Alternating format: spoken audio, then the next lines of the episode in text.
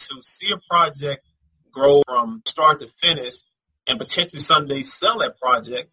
That's the goal of myself now as I get involved into different investments. Before we get into today's episode, I want to offer you a free service and a free gift. Yes, a free gift. You're a loyal Best Ever listener. You deserve free gifts. And it's from our Best Ever partner, Secure Pay One, the Landlord Helper. So are you a landlord or investor who's self-managing? Well, if you're self-managing, is that the best way to scale your business? And are you fulfilled by self-managing, or would you rather be doing other stuff with your time? Like, I don't know, scaling your business, scaling your portfolio, making more money, bringing more rentals, rental income coming in because you're acquiring more properties. If you want to scale, if you're not getting fulfilled by self-managing, then here comes a free service, here comes a free gift. Linda Liberatory, you know her, episode 714. I interviewed her about her best ever advice, talked to her about her company, which is the solution to your problem, Secure Pay One, the Landlord Helper. They handle the phone calls, they handle the rent collections, they handle late payment reminders, they handle the lease violation notices, everything from the text messages, reminders, all the way to collecting the ACH payments. Linda's team will help you scale your business, whether you got 500 units or even a handful of units. Go to mylandlordhelper.com/Joe. That's mylandlordhelper.com/Joe. They're going to give you a free 30-minute goal strategy session. They'll give you free setup and the first 30 days free. mylandlordhelper.com/Joe. Again, if you are self-managing and you're not fulfilled by self-managing and you agree that there's a better way to scale your business, scale your investments, then go to mylandlordhelper.com/Joe. Take Linda and her team up on their generous offer of giving you a trial and a strategy session to see if it's right for you. mylandlordhelper.com/Joe. Best ever listeners, how you doing? Welcome to the best real estate investing advice ever show. I'm Joe Fairless. This is the world's longest running daily real estate investing podcast. We only talk about the best advice ever. We don't get into any fluff. We've spoken to lots of successful real estate investors and entrepreneurs, from Emmett Smith, Hall of Fame football player, to Barbara Corcoran on Shark Tank, a whole bunch of others. And I'm pleased to say, boy, we've got a basketball stud in the house. How you doing, Tony Delk? I am doing well. Thanks for having me on, Joe. Well, my pleasure, and nice to have you on the show. And obviously, best ever listeners, you know Tony Delk, but in case you're not a basketball fan, well, here you go. Here's his bio very briefly. He is a University of Kentucky grad. He was an All-American there. He is also a member of the school's Athletics Hall of Fame. He helped the team win a national title in 1996, and then he went on to have 10 successful years in the NBA. And 3 to 4 years ago, he joined the ESPN SEC Network as a basketball analyst. He also is the president of the Taylor Delk Sickle Cell Foundation, and he is involved in a lot of other entrepreneurial endeavors. So that being said, Tony, you want to give the best ever listeners a little bit more about your background and some of the projects you're working on right now? Most definitely. I'm from a small town, Brownsville, Tennessee, born in 1974. And to come out of that small town, it speaks volume for not only the town I come from, but from my foundation of having great parents that were married for over 50 years, brothers and sisters who brought me up and treated me as their own. They were 15 to 20 years older than I was, so I had a good foundation from brothers and sisters, mom and dad, and just the town embraced me as a kid. And growing up in that small town of Brownsville, Tennessee, I learned a lot. Having older parents that went through a lot, it allowed me to be able to understand the importance of hard work. And just leaving Brownsville and going to the University of Kentucky, playing there under Coach Pitino, who was probably one of my definitely top two coaches that I played for, taught me the game, the mental aspect as well as the physical aspect. And he prepared me for life after basketball. So we not only went in looking at me being an 18-year-old kid, but what could I do once I finished playing basketball? And we discussed that and talked about that in length when I became a senior. And he set me up with a really good business manager who's been my business manager since 1996. And it's just been a lot of good things that have happened over my span of not only playing basketball, but on this earth. Let's talk about some of the things you mentioned. You said that when you're at Kentucky, Rick Pitino, coach, he helped prepare you mentally and physically for life, not only during basketball, but then after basketball. What are some of the things that were either taught to you or that you experienced that helped prepare you? I think the most important thing that he taught me was not to let money define who you are as an individual and to stay humble. And that's something that having older parents, but also parents that didn't require a lot, it kept me humble. Once I was able to make a lot of money, it didn't change who I was as an individual. I think there's so many layers that players get away from once the money comes and the fame and the traveling, being on TV. It really changes who that individual is. But I always say you have a good foundation. You keep a good circle of friends around you. So that's something else that I learned from him early, was that his circle of friends became our circle of friends. And that's what I enjoyed mostly about him, was that he didn't allow us to go out and meet new friends that were adults that could take us away from being who we were or give us money or give us the thing that we needed at that time, but he made us work for it. So everything was earned. He always made a statement that when something is given, it can be taken away, but when it's earned, it's yours. So I've always taken that motto to wherever I've gone. Even as I speak to kids, I always tell them, listen, the most important thing is hard work. You have to put so many hours in, and when you put those hours in, it's earned. It's not given to you, because if I give you a starting position, you didn't earn it.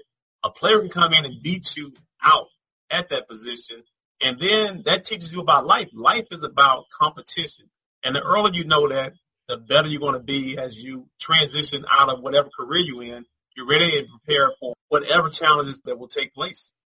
You mentioned the circle of friends, and clearly this is applicable to any entrepreneur or real estate investor. That's why I say and us too. So let's talk about, in your situation, how do you determine who your circle of friends that you want to surround yourself will be? Well, I think for guys that make it to the NBA, NFL, Major League Baseball, hockey, whatever profession that you go into, is it's always hard to kind of figure out which friends do I take with me as I go along this journey of life. I like to look at guys and consider them to be assets. Liabilities are the ones that are constantly going out. They never get the check. They're always mooching off you. They want free clothes. They want free gear. They never pay for gas. So everything becomes free to them. But I like that friend that I know who's willing to get out and work. Because at some point in time, let's say I'm 18, I go to college, I finish, I'm 21, 22, it's now my life begins. So I don't need to be taking care of other people that are not my kid. The most important thing is my friends that I grew up with from maybe 5 years old up until now, they are still my friends to this day. And there's three guys that I talk to probably once or twice a week, and nothing's ever changed. You know, we've gone on to become parents and gone on to different careers, but what we've always kept is a great friendship, and they never need anything from me. So I think the friends that you consider to be assets are the ones that never ask you for anything, and when they do, you know they're going to give it back or they really need it. So we always establish that relationship, and if any of us ever made it, and I was the fortunate one to make it, that my line, my phone, you can always reach me. And those guys know that no matter where I play basketball, either they come and see me, they bought their tickets, they were coming town. I said, listen, get to town, come to whatever city I'm in, I'll take care of everything else. So I just need you to at least make some commitment to buying something. And that's what they've done. And like I said, they've been my critics, but also they've been guys that have been truthful. So when you have a circle of friends, you need to have friends that hold you accountable. I love that. You mentioned earlier Rick Pitino was number one or two on the coaches I think you said you learned the most from. I don't want to put words in your mouth. I think that's what you said. Who's the other coach?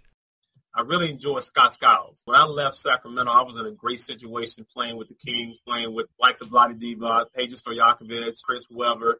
We had a really good team, and I enjoyed just playing with those guys. It was a family. It took me back to Kentucky, just how we played together. And what made Coach Pitino so special was I spent 4 years with him, so he got to know me in and out. The other coach was Scott Skiles. I only got about a year and a half with Scott Skiles, but he believed in the hard work. He was a role player like myself, but he allowed me and gave me an opportunity to go out there and play the game that I was capable of playing and probably should have been playing if I was with the right coach. He allowed me to be a role player. He wanted me to be a scorer, to play with freedom, to play hard on defense. So of all my coaches outside of Coach Pitino, and I played for a lot of really good coaches, but Scott Skiles, when I left for this situation in Sacramento, it was going to have to be a better situation for a coach that understood my game and allowed me to play my game. Let's talk about your game. What would you say as a basketball player would be the best part of your basketball game? There's going to be a couple follow-up questions, so I'm not just curious. I have a purpose for this. I think the gift that I had early, even going back to middle school, was that I could always score the ball. That was a knack, and that was something that I loved to do. And I did it well throughout my career. And the NBA was different because I was traded a lot, and I really didn't get a chance to showcase everything I could do offensively. But also you go into a situation where there are franchise players, and those players are paid a lot more money than I was getting paid. So the system, they sell the seats, sell tickets so the fans come and watch. And I understood that. So I understood my role. Like, I wasn't a guy that knew when I came in, oh, you know what, I want to be the star player. If it happened, it presented itself, I would have been more than willing to take on that challenge. But every position I was put in, I consider myself a role player. But when I was set out there to be a starter, I contributed on both ends of the court. And that's something that Coach Pitino really brought me, was a defensive side of basketball. Mm-hmm. He knew I was a prolific scorer in high school, but he always told me, listen, if you're going to have a career, you got to be able to play both sides of the ball. So he allowed me to play offense, but he really pressured me to play defense. And that leads into my follow-up question. Knowing that you said since middle school you've always been a scorer, would you be best in the NBA if you focus more on your scoring or more on the areas like defense or whatever that you're not as naturally good at? When I got drafted by Charlotte Hornets, it was more to be a point guard. So that part of my game had not developed the way I needed it to. It came the latter part of my career that I became a better distributor, someone that could play off the pick and roll, someone who could play with the ball in my hand, making plays, being a facilitator to my teammates. But I think early on, and even going through high school, I always played with the ball in my hand. So that was a transition that was hard, even going to Kentucky my first year, playing with Jamal Mashburn, who everything went through him. Mm-hmm. And as a freshman, I didn't play much. So the first thing I was thinking about was, hey, you know what? I need the ball in my hand to be successful. I'm not touching the ball. Jamal Mashburn is getting all the touches. Travis Ford is getting all the touches. Here I am as his freshman, you know, watching my peers play. I'm like, wow, you know, my game can't be that far off. But also going back to Coach Pitino, he taught me how to play without the ball. So teaching me how to play, coming in as a scorer, but also teaching me how to play without the ball in my hand, to be effective using screens, being able to come off the pick and roll, stagger screens. And then once I got to the NBA, my first season with Charlotte Hornets, they wanted me to be the point guard again. And once again, I went for a 4-year stretch of being a shooting guard scorer, and now I have to get the ball to Vlade Divac, Glenn Rice, Dell Curry, Anthony Mason, and I just wasn't as comfortable as I was the latter part of my career. So that was me figuring out how to play that position. But when I left Sacramento to go play with Phoenix, I got a chance to watch Jason Kidd, who I thought was the best point guard I ever played with. So now that you're retired from the NBA, and you're an entrepreneur, businessman, where do you put your focus in terms of, there's a lot of skill sets that are required to be an entrepreneur and to be successful in business. So do you take the approach of focusing on what you're naturally good at and then not focusing as much on the weaknesses, or do you want to try and work on all the things and you don't go all in on your special skill set? Well, I think you work on all the aspects of becoming a good businessman. And I think the most important thing was one of my partners. I'm the CEO of a company called V&D, which is Viola and D. It was named after my partner's grandparents. And he started the company in 1995. What he started out doing was fabricating. And when he brought myself and a really good friend, he wanted us to come in and learn the business from his side and kind of see how it works. He said, the best advice I can give you, you need to know how the business runs. So that's what I've been focused on with my business venture with Lawrence Butler and Kendall Dancy. And what we're doing is we're a minority company. We're supplying material to different projects, you know, with rebar, steel, iron. So I'm learning what he knows and just getting the knowledge from him. And he's been a good mentor, a good business partner because he's bringing me along slowly. And he always says it's better to hit a bunch of singles, doubles, and triples and not always try to bat for the home run. So it's a process that we've been going through, but it's been fun just to learn how corporate America works and just him being a successful businessman for over 20 years. He's someone I can pick up the phone at any point in time and call. And what he is, he's an honest person. And I know he's been successful in his business. So when you become an entrepreneur, you want to make sure, like I said earlier, surround yourself with good people. You're not going to know everything about the business. I mean, that's one of the reasons why if you look at the ownership of team, you have a president, a GM, assistant GM. There's positions that guys are in, and you have to know your role. So when he put me in as the CEO, he's like, Tony, I don't need you to get deep in the weeds. So make sure before that happens, we have the discussion as well as the discussion with all the partners in this business venture. Mm-hmm. When you talk about the different kind of lessons that you've learned so far in both business and then also the MBA and in college and coaches, it makes me wonder, while you were in the MBA, I suspect you were preparing for life after the MBA. And I'm asking this question for all the best ever listeners who have a full-time job right now and they want to either transition out of it or they're looking for retirement. So how did you prepare for life after your occupation in the MBA? It's always difficult. And I can go back to when I first signed with my financial guy, Rick Avar, and he had this 15 or 20-year plan with my money. I'm thinking to myself, I'm 21, 22. I'm going to play basketball forever. How can I not play this game for the next 20, 30 years? So at that age, you're not really thinking about 35, 40, 45, 50. Because you're so young, you have a different mentality. And going back to my parents, we grew up poor. We didn't have money, so my parents really couldn't prepare me for being in a position to handle a lot of money or to be in the middle class and kind of see how the workforce worked, how corporate America worked, how investment worked. So all of that was learned on the fly for me. And Rick Avar, who was a really good mentor, friend, financial guy, he was teaching me along the way about investing in something that's going to last 15, 20 years. And not only that, but when you get done playing basketball, because it's going to end for everyone. That's the million-dollar question is, no matter how good you are, from Michael Jordan to will be LeBron at some point in time, Kevin Durant, it ends for all of us.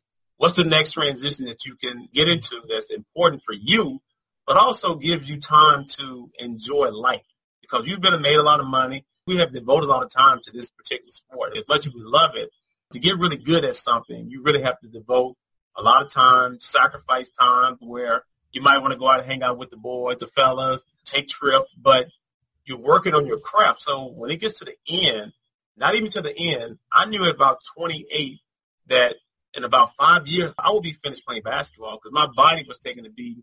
But also I knew, you know what, I gave 15, 20, 25 years to this sport from starting at 5 years old, and I'm getting tired of it. So I wanted to transition to something else.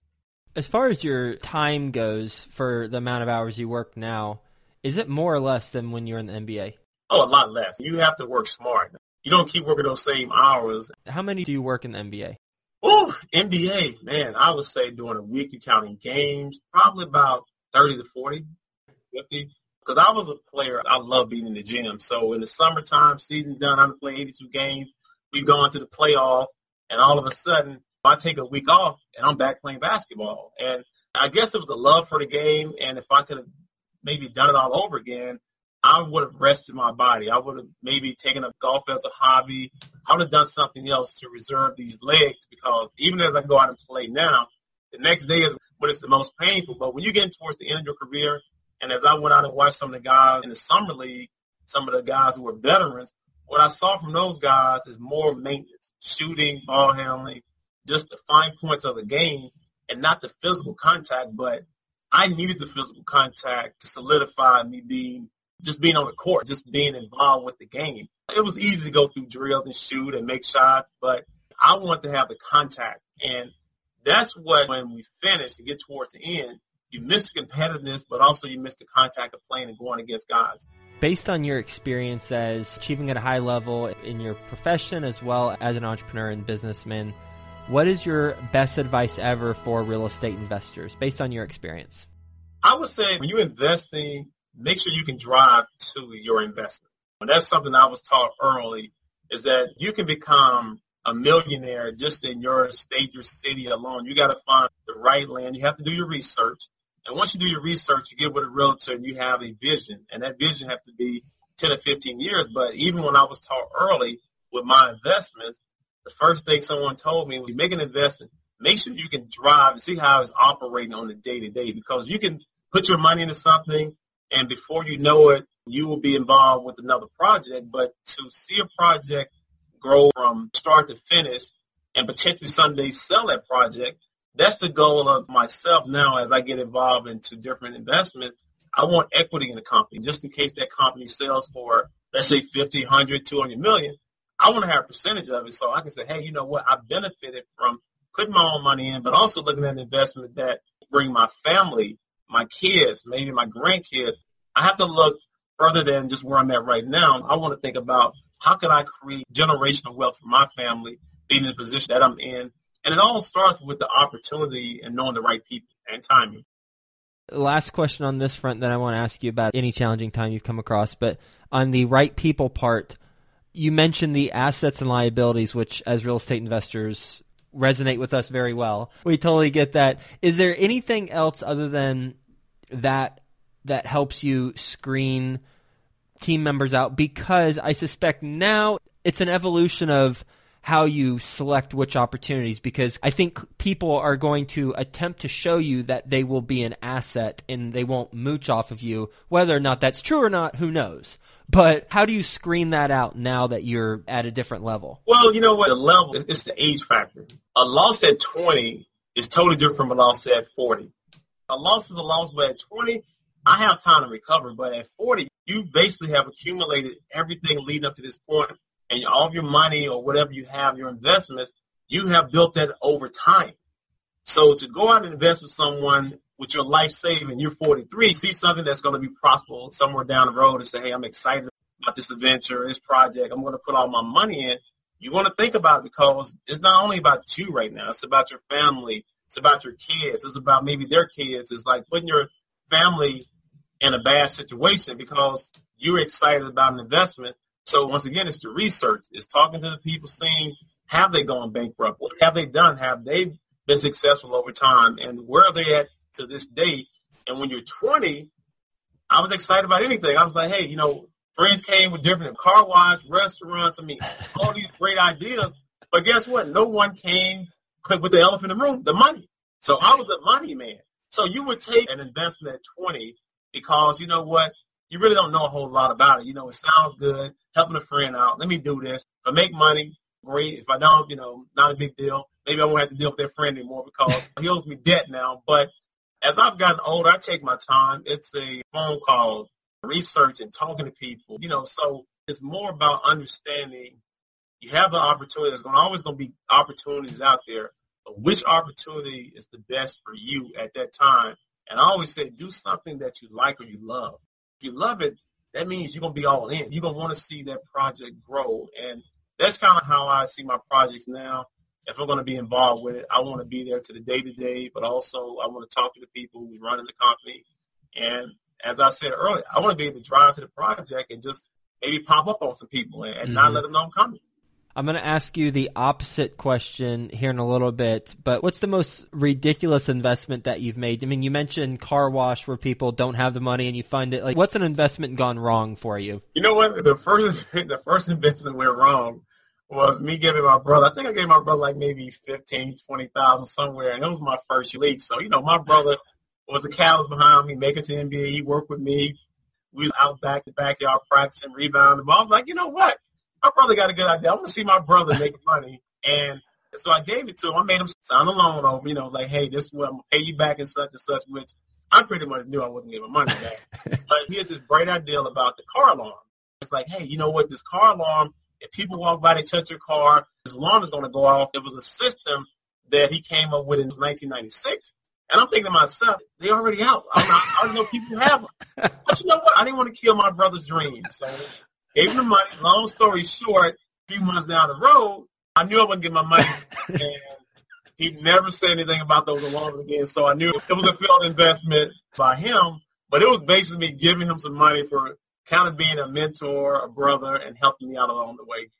Absolutely. And what a, relatively speaking, inexpensive lesson if you learned it there and not on something much larger later down the road. Exactly. Yeah, so you should actually thank him and maybe give him $15K more just because he saved you money in the long run. You know what? To be honest with you, really he did, because after that, I knew then I wasn't going to invest with family and friends anymore. So you're right. Instead of him, it, like I said, was a valuable lesson learned. But also I think when you have family and friends and you see them struggling, even come up with good ideas, the good in me, I want to help people. Because even if it turns out bad, I'm still going to have a smile saying, you know what? My higher power wasn't in control of what I did, who I gave it to, but he was happy with me giving it freely. Mm-hmm. Absolutely. Yeah, that's a great story. Thank you for that. Okay, so what's a challenging time you've come across? Because everything's not always rosy, right? No, it's not. It's not. I think I would have to go back 10 years when I was at the end of my career. Matter of fact, I was playing overseas in Greece, and that was my last professional year. And I'll never forget getting a phone call from my niece, and she called me, and she told me my mom had gotten really sick. And at that time, I didn't know to what degree that she was sick, and she said, you know what, you have to come home now. So I'm leaving Greece. I have to fly back to New York, drive from New York to Memphis, drive from Memphis to a hospital that's about an hour and a half from Memphis, and just really coming to my mother's deathbed. And I'll never forget just walking in and just seeing her just waiting on me, because I was the last of her 8 kids. So she basically stayed around, and she was like, listen, I had to wait to see my baby, you know. So it was probably the most trying time of my life, just to come in and be on my mother's deathbed. But just to know that she was holding on to wait for me to get there, just let me know the sacrifice, the love, the commitment.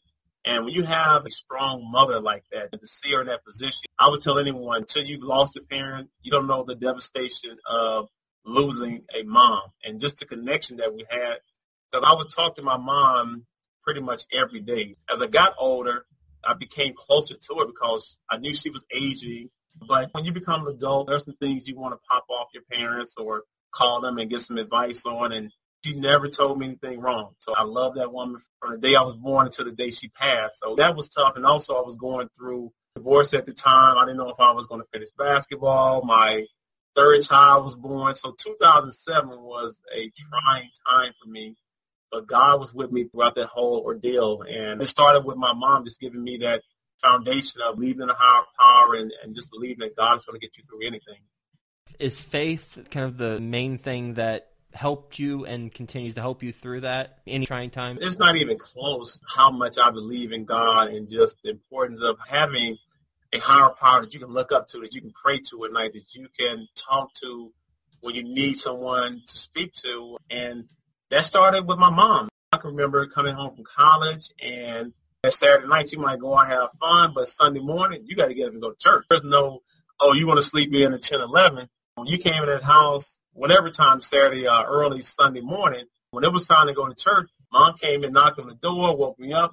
I need you to go to church. So, you know, I think having the foundation early in life and keeping me humble, but it started with just how much she believed in God and just her commitment to the church we went to. And then she would go every Sunday, and she was a strong believer. So that as I look back when I was growing up, I didn't think about it at the time because you're so young and only thinking about, wow, I have to go to church, and you're only giving 2 hours to God on that Sunday.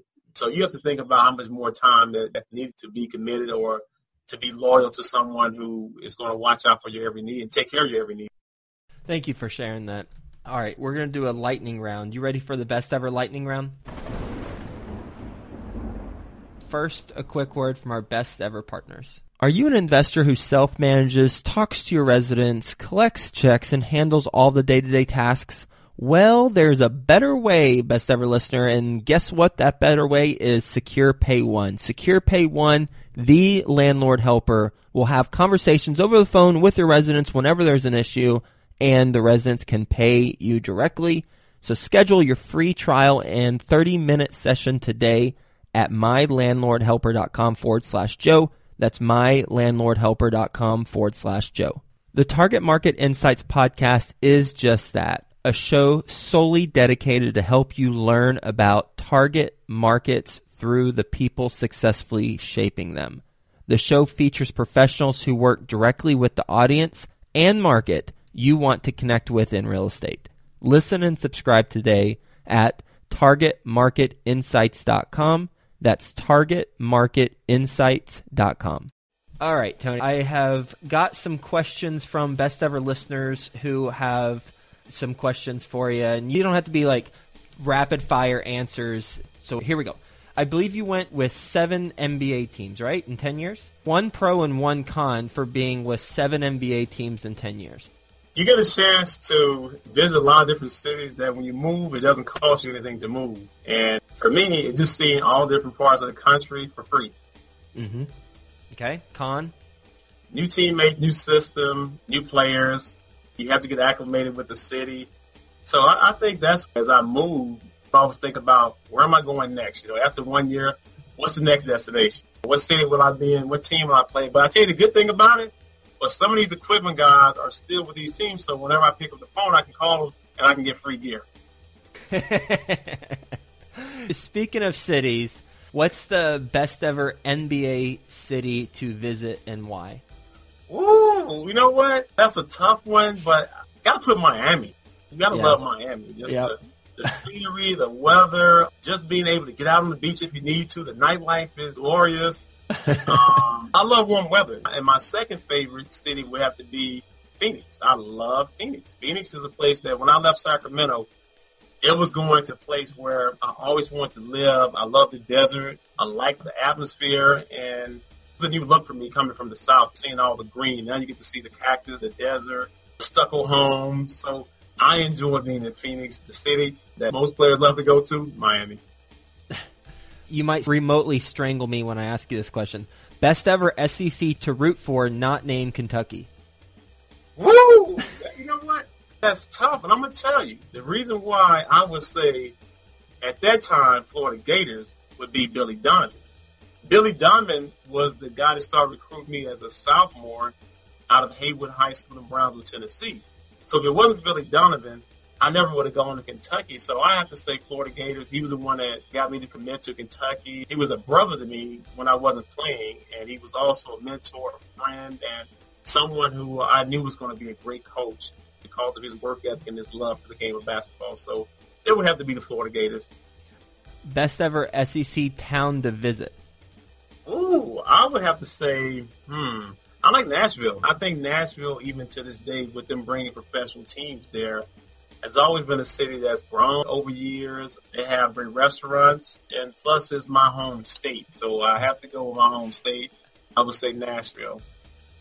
Most challenging part of being a basketball analyst?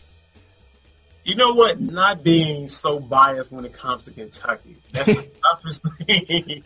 Because you want to see your alma mater do well, but all of a sudden you have to speak the truth when the truth needs to be spoken. And Big Blue Nation don't always accept the truth when it comes to Kentucky. So that I think that's the hardest thing for me, is just trying to the balance between being an analyst and also being a Kentucky fan. So I have to balance those 2 hours when I'm in the studio.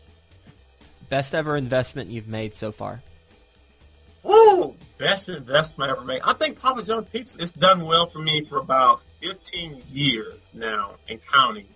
And at the time, I really wasn't a big Papa John's fan. Once again, as I say, might not like the pizza. Just got to know how the business run. And if it makes you money, just let it make money the way it's doing. And whether you eat the pizza or not, who cares? But that was a great investment that I made early in my career. And I'm still benefiting off of that to this day. What's the best ever project you're working on right now? I actually have 2 projects I'm working on. One with my girlfriend, Nicole. We're looking into the wine. We hadn't totally committed yet. It's wine industry. And I'm doing my research now, but I'm very, very interested in the potential that it has with my name behind it, but also just being able to brand it to the Southeast. So I'm excited about that opportunity that's ahead of me. The IMAC Regeneration Center that we probably opening sometime next year in Lexington, Kentucky, with my name behind it. Another project that I'm extremely excited about, as it helps out just the middle class, older generation with stem cell, platelet-rich plasma, chiropractic, just PT. So there's so many different things that's under one roof with the IMAC Regeneration Center that it really excites me. I got a chance just last week to go to the Ozzie Smith IMAC Regeneration Center in St. Louis, and then the David Price Regeneration Center in Nashville. So just seeing how those two projects are working, from the employees to the owner, founder Matt Wallace, just having great conversations over the last week with good people, meeting their families. And that's what you have to do when you get yourself involved with projects. Get to know the people, family, friends. You need to talk to those people, because I want to be connected not only because of the money, but I like to know that it's family-oriented and it's something that's going to benefit all people involved. So you don't take care of your employees, they don't take care of your clients. Mm-hmm. Great business advice, that's for sure. Tony, how can the Best Ever listeners either learn more about what you got going on or follow what you're doing? What's the best way? Where can we send them? Twitter, TLDelk00. That's where you're going to find me at. I'm on Twitter, and I do tweet back occasionally. I love to retweet, but I see a good quote, I'm definitely going to retweet it. But I think as this year goes along, I'm planning on doing a lot more tweeting and maybe shooting some videos of me training kids, being a mentor. I want to have some footage and give my Twitter followers some content and what I'm doing, and let them know that I'm still relevant. I still love the game of basketball. I love teaching it. I'm trying to be the best entrepreneur I can possibly be for the year 2017 going into the future. Well, lots of life lessons that you shared with us. Thank you. I'm very grateful. I know the Best Ever listeners are really grateful for you spending some time with us. And thanks for having me. Maybe we can do this again down the road. Yeah, I love it. A couple things that really stood out to me. One is just the foundation that you come from. You mentioned your parents were married for over 50 years and how you've gone through, like most people, challenging times. You shared a couple. I'm sure there are many others that we didn't have time to share, but having the foundation and then how, as your career has evolved and you've made more money, how you've had to identify the right people to bring with you. And I love the assets and liabilities. It's so straightforward. Just assets, liabilities. Are they adding value to the relationship and relationship with you? Dating too, so don't forget that. Yeah, that's true. Same motto whenever you're dating, trying to find that wife-to-be is that asset, liability. That's true. There's a pun there, but I'll leave that alone. And then with the best advice that you've got in terms of running businesses, know how the business runs. You don't need to know all aspects of it, but know how the business runs. And I love the philosophy of if something is given to you, it can be taken away. If it's earned, it's yours. So thanks for being on the show. Hope you have a best ever day. Hey, we'll talk to you soon. Appreciate it. The Target Market Insights podcast is just that, a show solely dedicated to help you learn about target markets through the people successfully shaping them. The show features professionals who work directly with the audience and market you want to connect with in real estate. Listen and subscribe today at targetmarketinsights.com. That's targetmarketinsights.com.